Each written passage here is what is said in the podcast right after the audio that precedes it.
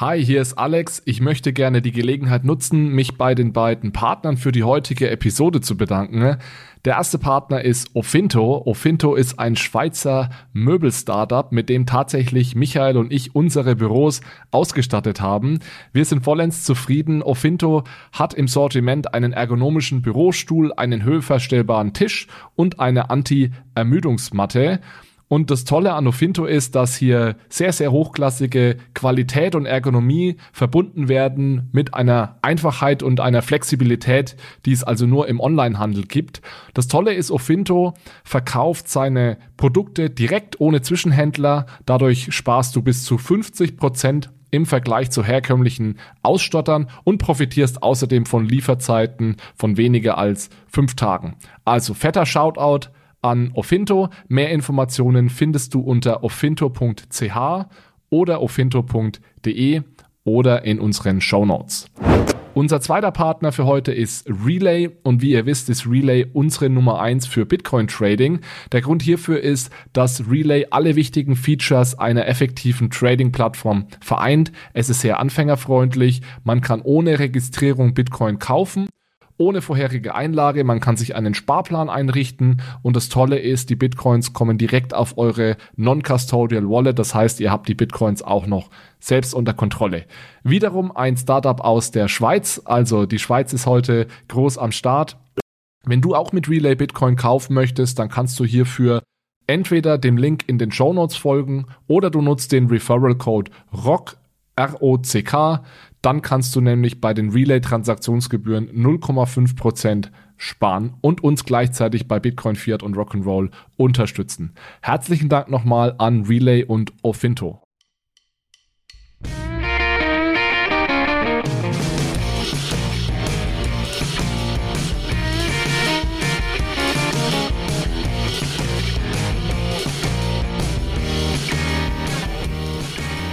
Hallo zusammen und herzlich willkommen zu einer neuen Episode von Bitcoin, Fiat and Rock'n'Roll. Mein Name ist Michael Daschke und in der heutigen Episode spreche ich mit Barbara Bayer und Dr. Markus Kaulatz über die europäische Verordnung über Kryptowerte, also die sogenannte Regulation Markets in Crypto Assets oder MiCA.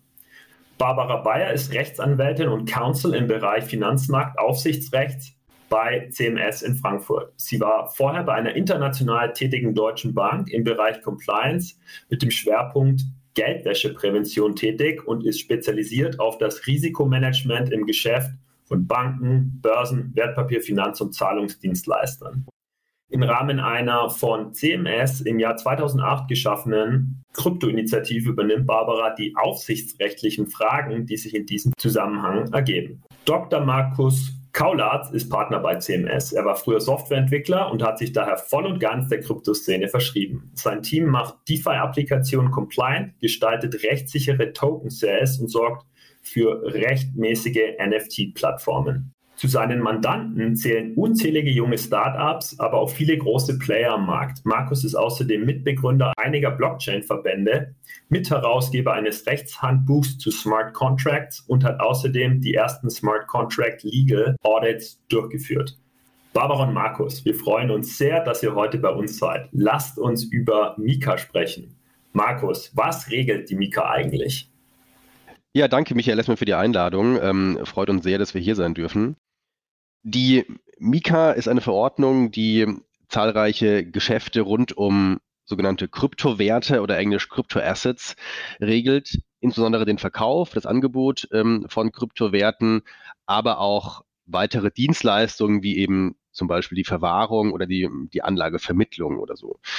Ähm, der Begriff Cryptoassets ist der Dreh- und Angelpunkt der Verordnung, also nur Tokens, die tatsächlich Kryptowerte sind, Kryptoassets sind, die fallen auch unter die Mika.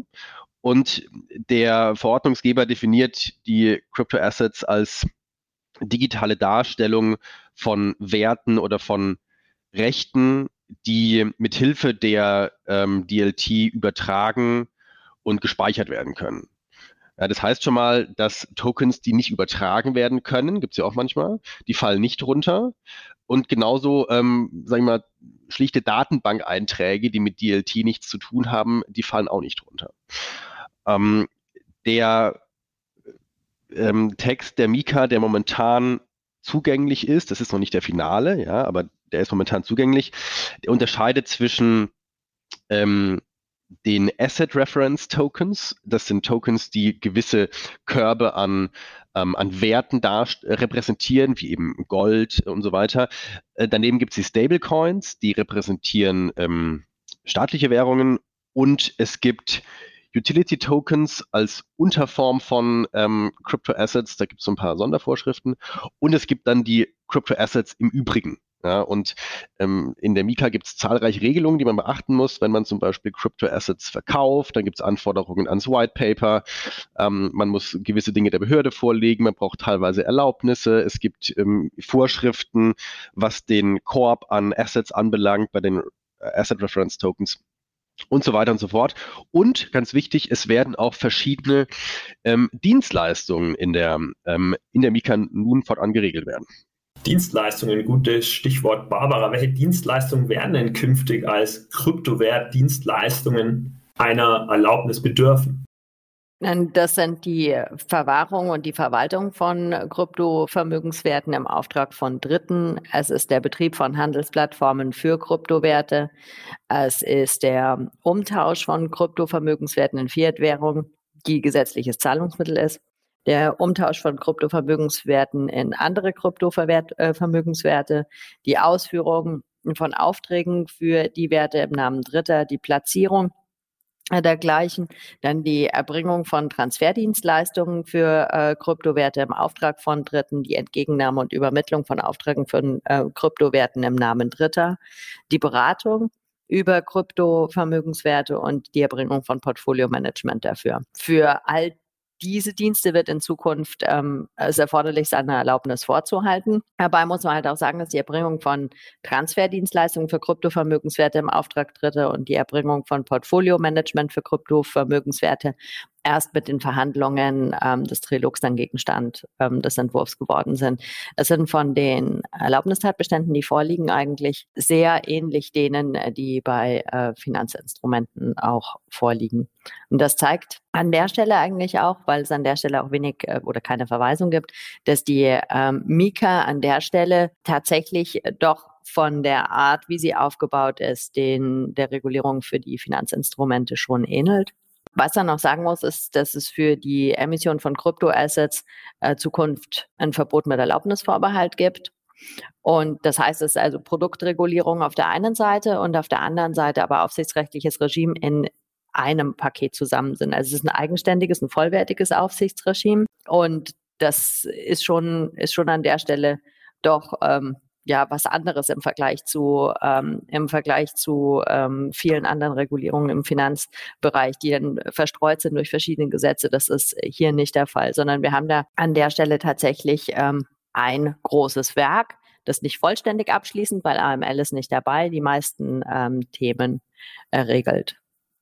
Und es ist, wenn man es äh, so will, dann auch so, dass äh, die Mika ihr eigenständiges Zulassungsverfahren ähm, regelt. Und dieses Zulassungsverfahren soll auch erleichtert sein äh, im Vergleich eben zum herkömmlichen Zulassungsverfahren äh, bei Banken, Finanzdienstleistern, so dass beispielsweise bestimmte Informationen nicht neu eingereicht werden müssen, wenn sie schon mal eingereicht sind und es feste Fristen äh, gibt für die ähm, ja, für Vollständigkeitsanzeigen, beziehungsweise muss auch ähm, der nach der, nach der Einreichung des Antrags die Entscheidung dann innerhalb von zwei Monaten äh, fallen, wenn die Unterlagen vollständig sind. Wie das dann tatsächlich äh, wird, ob das jetzt eine gesetzgeberische Utopie ist oder ob die Aufsichtsbehörde das machen wird, wird dann die Praxis zeigen.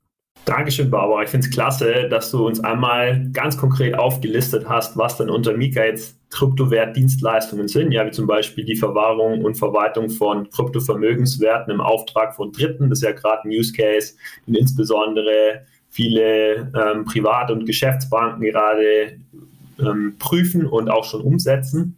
Jetzt frage ich mich, ist dann oder, oder wird es dann möglich sein, diese Dienstleistungen auch grenzüberschreitend zu bringen, ähm, innerhalb der EU, aber natürlich dann auch ähm, in andere Jurisdiktionen? Also es soll unter der Mika den sogenannten europäischen Pass geben.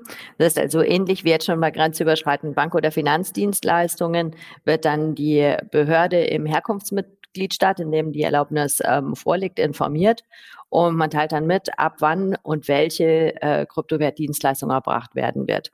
Das ähm, kann dann im, also diese Erlaubnis kann dann im Prinzip innerhalb Europas genutzt werden. Ähm, darüber hinaus gibt es jetzt ähm, allerdings auch eine Art produktbezogenes Passporting für die Tokens. Ähm, das heißt also, die einmal erteilte Zulassung soll dann für die gesamte Union gelten, wenn man natürlich das Verfahren durchlaufen hat und es soll dann ermöglichen, den Token auch in der ganzen Union anzubieten. Ähnlich sollte es dann auch mit den White Papers sein. Wenn die White Papers einmal äh, genehmigt sind, dann sollen sie überall Geltung haben.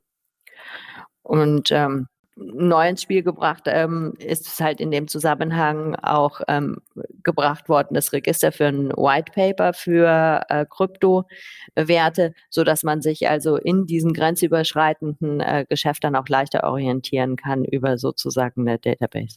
Super, verstanden. Jetzt frage ich mich, und das geht vielleicht mehr in deine Richtung, Markus, was sich denn für Unternehmen aus Deutschland jetzt eigentlich ändern wird, ähm, die weiterhin in der Krypto-Community oder Szene aktiv sein wollen?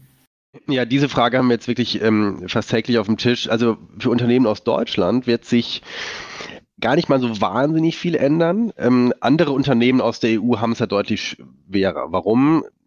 man muss ja wissen, dass die Mika ist eine Verordnung, das heißt, die gilt in der gesamten EU unmittelbar.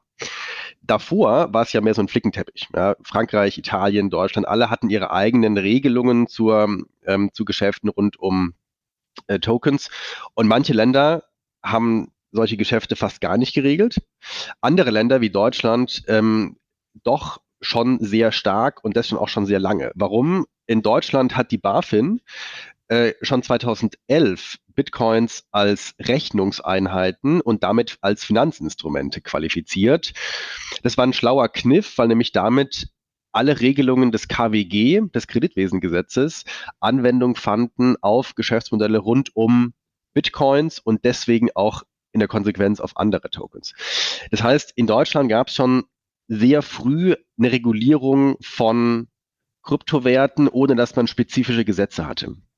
Spezifische Gesetze gab es in den letzten zwei Jahren, nämlich zum Beispiel zum, zur Kryptoverwahrung. Ja, ähm, dafür wurde dann auch der, der Kryptowert tatsächlich auch eigens definiert im Gesetz, um da so ein bisschen Rechtsunsicherheit zu beseitigen. Das heißt, wir haben die Kryptoverwahrung, wir haben jetzt auch so Dinge wie den Kryptowertpapierregisterführer und so weiter. Ähm, und Unternehmen, die in Deutschland jetzt schon eine Erlaubnis beantragt haben oder die sogar vorliegen haben zu solchen Tatbeständen wie der Kryptoverwahrung oder eben der, ähm, des Eigenhandels, den man ja braucht für den Betrieb von Kryptobörsen, die haben es jetzt gar nicht mehr so schwer, diese Erlaubnis äh, oder Teile davon unter der Mika dann auch zu verwenden. Jedenfalls haben sie ähm, die ganzen technischen und organisatorischen Voraussetzungen, die man dafür braucht, ein ganz großes Stück weit schon geschaffen. Während andere Unternehmen, die in anderen Ländern beheimatet sind, da noch einen ganz großen Weg vor sich haben. Was allerdings sich schon stark geändert hat, sind Regelungen zum Verkauf von Tokens. Da gab es bisher ehrlicherweise gar nichts und ähm, ICOs oder andere Token Sales waren bisher völlig unreguliert. Das konnte man weitestgehend tun. Es gab so ein paar Verbraucherschutzvorschriften, die man beachten musste, aber sonst nichts. Da ändert sich jetzt viel. Ja, da gibt es diese White Paper Pflicht und so weiter. Ähm, da muss man wirklich viel beachten. Allerdings diese Dienstleistungen, die Barbara eben genannt hatte, da gibt es schon ähm, gewisse Überschneidungen. Ja. Ähm, spannend ist es übrigens auch für die Unternehmen, die Geschäftsmodelle rund um NFTs, also Non-Fungible Tokens, anbieten.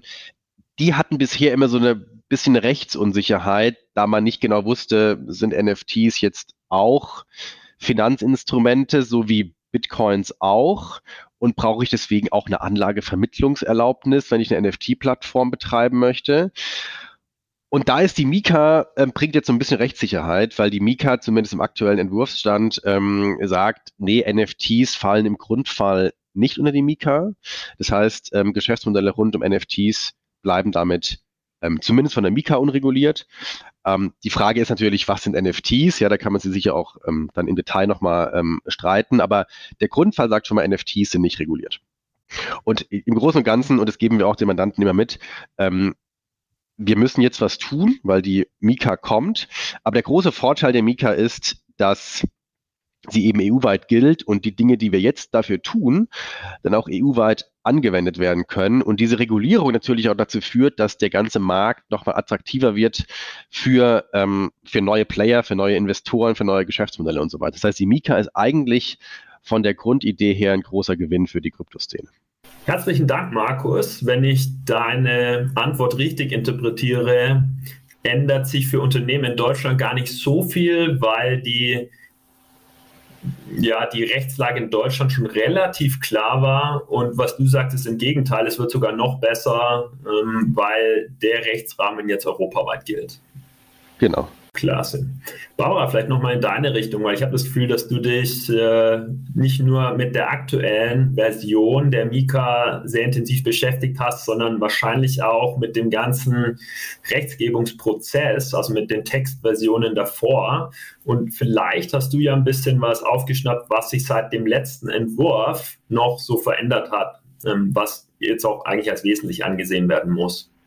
Ähm, ja, also in, in der Tat, ähm, wobei ich mich jetzt wirklich auf die ganz wesentlichen äh, Sachen beschränke.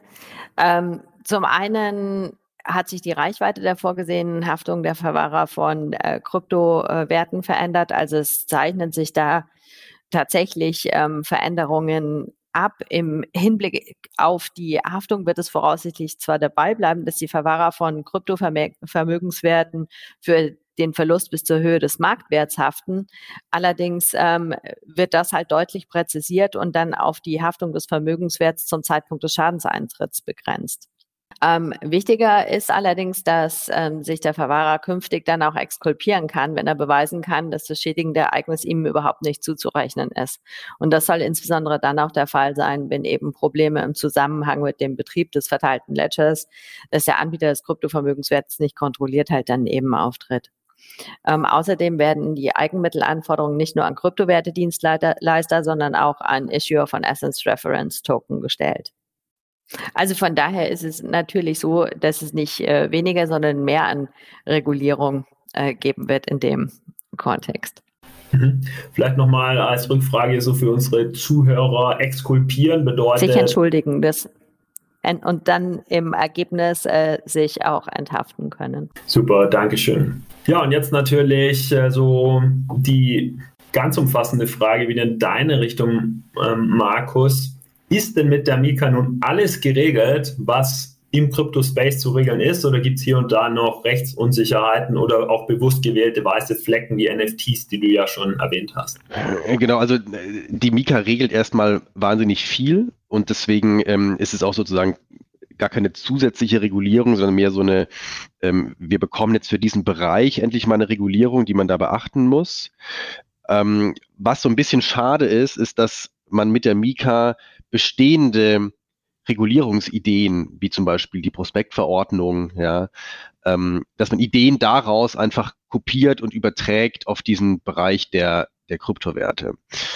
Das ist vom Grundsatz her völlig in Ordnung, aber verkennt natürlich so ein bisschen, dass die ganze Kryptoindustrie auf einem Gedanken basiert, der dem Recht ja momentan fremd ist, und das ist eben der Gedanke der dezentralen Strukturen.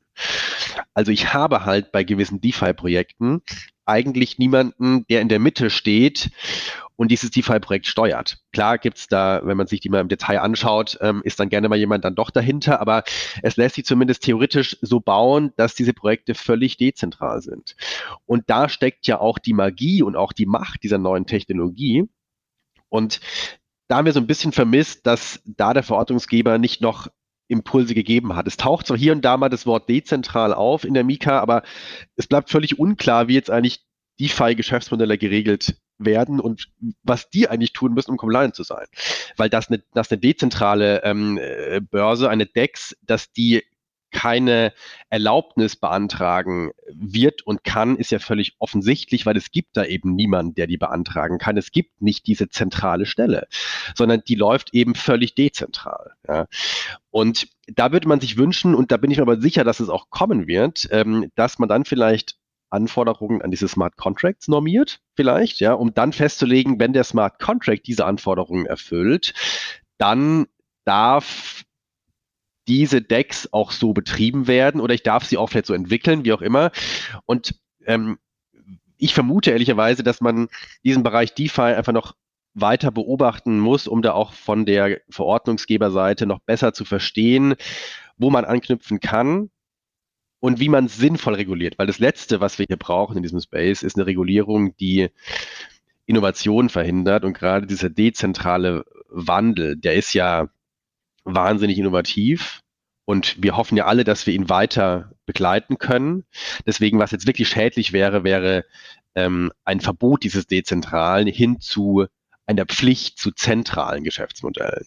Und da hoffen wir einfach, ähm, dass es bald eine Mika 2 gibt äh, oder wie auch immer, die dann solche Dinge nochmal bewusst aufgreift und die auch in den Rahmen führt, sodass andere Player diese Geschäftsmodelle auch beruhigt nutzen können, weil das dürfen wir nicht vergessen, dass Regulierung wird ja immer wahrgenommen als großer Schmerz, ja, viel Aufwand, viel Kosten und so weiter. Aber die wahre Upside Regulierung ist ja, dass die Akzeptanz von Geschäftsmodellen wahnsinnig steigt. Das werden wir sehen, da bin ich mir ganz sicher, dass wenn die Mika in Kraft tritt und die ersten Unternehmen Mika lizenziert sind, da kommt nochmal richtig Power auf die Schiene. Und bei DeFi würde ich vermuten, dass, dass es da so ein bisschen zurückhaltend bleiben wird. Aber wenn dann die ersten Dexes auch reguliert sind, in Anführungszeichen, was immer das dann heißen mag, bin ich mir ganz sicher, dass sie auch verstärkt benutzt werden.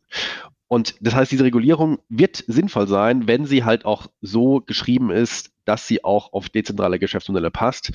Und das kommt aber, da bin ich mir wirklich sicher. Das ist in der Mika aber momentan noch nicht wirklich abschließend geregelt. Klasse, Dankeschön. Was ich mich immer frage, ist, bei echter Dezentralität, ähm, ist, inwieweit Bitcoin jetzt eigentlich abgedeckt ist. Ähm, und ich frage so, weil Bitcoin ist halt in zweierlei Hinsicht relevant. A, es ist immer noch die Leit-Kryptowährung, wenn man es überhaupt als Währung bezeichnen möchte, aber einfach nach Marktkapitalisierung ähm, die originale oder der originale äh, Coin. Und äh, es ist halt echt dezentral. Also man weiß nicht, wen man bei Bitcoin anruft, wenn Proof of Work nicht nachhaltig genug ist nach Vorgabe der Mika. Also wa was ist jetzt die Idee des Regulators, ähm, Bitcoin einzufangen? Oder hat man verstanden, dass das einfach nicht geht und man lässt es laufen? Doch, die Gatekeeper-Regulierung. Das ist so der Kniff, dass man sagt, ähm, wenn ich Bitcoin verbieten will, zum Beispiel wegen Proof of Work, wegen, wegen Ressourcenvernichtung ähm, und so weiter, ähm, dann kann ich Bitcoin nicht verbieten, ist richtig. Der Bitcoin hält sich nicht an Gesetze, aber der, aber wenn die ganzen regulierten Player am Markt, wie eben die ganzen ähm, Kryptobörsen und so weiter oder Anlagevermittler, die in, in Kryptos Anlagen vermitteln, wenn die gar nicht mehr solche Kryptoassets nutzen dürfen und anbieten dürfen, dann fällt einfach ein ganz massiver Markt weg. Dann kann ich mir Bitcoins nur noch auf dem grauen Markt besorgen oder halt im Ausland, äh, was natürlich zwangsläufig bedeutet, dass die Nachfrage massiv einbrechen wird. Zumindest innerhalb der EU. Natürlich gibt es immer Wege, das zu umgehen, aber ich glaube, die große, große Nachfrage wird, wird einfach massiv einbrechen. Das heißt, diese Gatekeeper-Regulierung, die ist schon sehr, sehr schlau. Ähm, damit kann man es dann tatsächlich regulieren, auch diese dezentralen Geschäftsmodelle. Ähm, allerdings ganz verbieten kann man es natürlich nicht, aber das ist ein Stück weit auch so, wie ich auch im Internet nicht wirklich einzelne Webseiten verbieten kann. Da müsste ich dann schon den Internetzugang regulieren, da bin ich aber auch bei einer Gatekeeper-Regulierung. Hm. Genau, das würde dann ganz konkret bedeuten, ähm, man kauft sich sein Bitcoin bisher oder, oder meint ihn nicht selber, sondern kauft ihn bei einer Drittpartei, wie einer, wie bei unserem Partner Relay oder bei einer Bison. Und wenn die halt entsprechend reguliert sind, dann kommt man nicht mehr rein. Das ist der Gatekeeper und äh, kann dann halt nur noch äh, selber Coins kaufen oder halt Peer-to-Peer, wie es ja auch von Bitcoin vorgesehen ist, dann einen bekommen, aber eben nicht mehr bei regulierten Entitäten. Ja, ähm, Wann glaubt ihr denn, kommt die Mika 2, die dann vielleicht auch NFTs äh, genauer reguliert, falls es nötig sein sollte, oder dann insbesondere DeFi in Angriff nimmt? Also die NFT-Regulierung, die kommt vermutlich 18 Monate nach dem Inkrafttreten der Mika. So ist es zumindest da momentan angelegt. Man hat die NFTs jetzt rausgenommen ähm, und soll 18 Monate danach sich das Ganze nochmal anschauen. Das ist da so, ähm, momentan gibt es da so einen Hinweis. Und dann bin ich davon überzeugt, dass es dann auch eine eigene Regulierung geben wird. Allerdings mit Sicherheit nicht dieselbe, die auch gilt für die übrigen Crypto-Assets. Das wäre nämlich einfach zu, zu viel. Ja, weil wir dürfen nicht vergessen, NFTs ist halt letztlich ein Bildchen oder so, ja. Ähm, diese, diese DeFi-Regulierung, wann die kommt, da bin ich mir sehr, sehr unschlüssig. Also die Projekte, die wir momentan begleiten, da geht es ja immer viel um die Frage der Verantwortung. Äh, bin ich quasi mehr so eine Art SaaS-Anbieter? Bin ich ein, äh, eine Tech-Bude, die irgendwie Software entwickelt? Oder bin ich tatsächlich jemand, der hier die Keys von einem Smart Contract hat und deswegen letztlich die Decks betreibt? Ja, da kann man momentan schon an vielen Schrauben drehen und solche Geschäftsmodelle auch compliant machen. Aber es gibt für pur dezentrale Modelle, dafür gibt es noch nichts und da hoffe ich aber, dass wir nächstes Jahr zumindest mal von den Behörden so eine Art Handreichung bekommen, wie wir damit umgehen können. Klasse, dann bin ich gespannt, ja, wann die, die Updates sozusagen kommen. Jetzt als Abschlussfrage und dann auch äh, durchaus an euch beide mit der Bitte um eine ähm, kurze Antwort. Ich habe eingangs verstanden, dass ähm, du, Markus, äh, tendenziell eher KMUs als Klienten hast, ähm, ähm, innovative kleine Player, Startups im Crypto-Space selber und dass du wiederum, Barbara, durchaus auch viele ähm, Großunternehmen als Klienten hast. Und äh, wenn das stimmt, jetzt die Frage an euch beide. Ähm, A, Barbara, was soll ein Großunternehmen tun, jetzt, heute, um äh, vorbereitet zu sein in 18 Monaten, wenn die Mika greift. Und die gleiche Frage an dich, Markus, was soll ein KMU hier jetzt heute tun, um dann in 18 Monaten vorbereitet zu sein? Also bei den äh, Banken, Finanzdienstleister oder insgesamt regulierten ähm, Unternehmen ist es schon grundsätzlich so, dass die Prozesse dafür vorsehen, eben neue Regulierungen äh, wie die Mika ins eigene Geschäftsmodell ähm, äh, zu übernehmen. Also das, das ist dann normalerweise über den Neuprodukteprozess, äh, sofern eben dann ein neuer Markt beschritten werden soll oder neues Produkt ähm, ähm, genutzt werden soll. Und ähm, da ist, denke ich, auch schon alles so ongoing, zumindest ähm, bei meinen Mandanten. Und ja, klassisches Aufsichtsrecht ähm, ist einfach ähm, ein Thema, das ähm, ja, je härter man reguliert ist, sei es jetzt als äh, Bank, als Börse, als äh, Wertpapierhandelsbank äh, oder als äh, Wertpapierdienstleister, ist es natürlich ein, eine, ein anderes, ein anderes äh, Feld. Ne? Die ganze Regulierung letztendlich ist, ähm, ist ein Thema, die ja erstmal nur die ganz großen Player betroffen hat, also eben Banken, Wertpapierdienstleister und so weiter. Und ähm, die dann über die Zahlungsdienstleister auch immer mehr die kleineren Einheiten betrifft. Wobei das natürlich auch nicht immer nur die kleineren Einheiten sind, die sind mittlerweile riesengroß. Und ähm, von daher kann man vielleicht gar nicht sagen, dass der Markus äh, kleinere KMUs hat. Er hat einfach die innovativeren Geschäftsmodelle, während ich eher das traditionellere Geschäftsmodell habe und auch aus den Bedürfnissen sozusagen des traditionellen ähm, äh, Geschäfts ähm, heraus nach äh, Innovation mich dem Thema begonnen habe zu widmen. Das ist auch für die äh, großen ähm, Häuser absolut notwendig, sich dem Markt zu öffnen, um konkurrenzfähig auch zu bleiben. Ja, vielleicht noch kurz zu den Krypto-Unternehmen, ähm, die wir so begleiten hier. Ähm, die, ähm, die sind ja innovativ. Barbara hat ja gesagt, äh, wahnsinnig an der an der vordersten ähm, sozusagen Stelle und da ist ja viel Know-how vorhanden, da ist eine richtig gute Tech vorhanden und so weiter. Und was denen halt momentan fehlt, so ein bisschen der Blick für die Regulierung. Das kommt allerdings, als wir hier vor sieben Jahren angefangen hatten mit dem, mit unserem Kryptoberatung, da waren wir eher so die verschriebenen Anwälte, von wegen, wir haben doch Smart Contracts, wieso brauchen wir denn jetzt Anwälte? Ähm, dann kam mit der Zeit aber raus, dass Regulierung doch wahnsinnig hilfreich sein kann. Und jetzt, glaube ich, gibt es keinen mehr, der sagen würde, ich will weiterhin in dem unregulierten Wilden Westen tätig sein.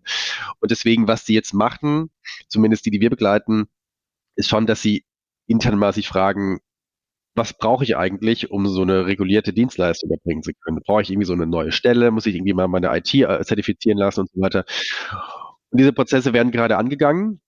Und äh, da die Mika ja noch eine Weile braucht, bis sie dann auch wirklich gilt, ähm, mindestens noch ein Jahr, ähm, kann man die Zeit auch sehr gut nutzen, weil nämlich sobald sie gilt, ist natürlich der, der Markt hart umkämpft. Deswegen lohnt sich da frühzeitig anzufangen, sich um diese interne Reorganisation zu kümmern, bis man dann auch formal den Antrag stellen kann. Klasse, danke euch. Hm, ich glaube, wir sind alle froh, ja, dass wir in Europa ähm, ganz vorne dabei sind mit der Regulierung und der, der Zeitpunkt. Ähm, also sie greift zwar erst in 18 Monaten, aber der, der, der Kommunikationszeitpunkt, dass es die Regulierung jetzt gibt und dass sie kommen, könnte nicht besser sein jetzt im Krypto-Bärenmarkt, wo viele Menschen sehr viel Geld verloren haben und Anleger geschützt werden wollen und müssen. Ja.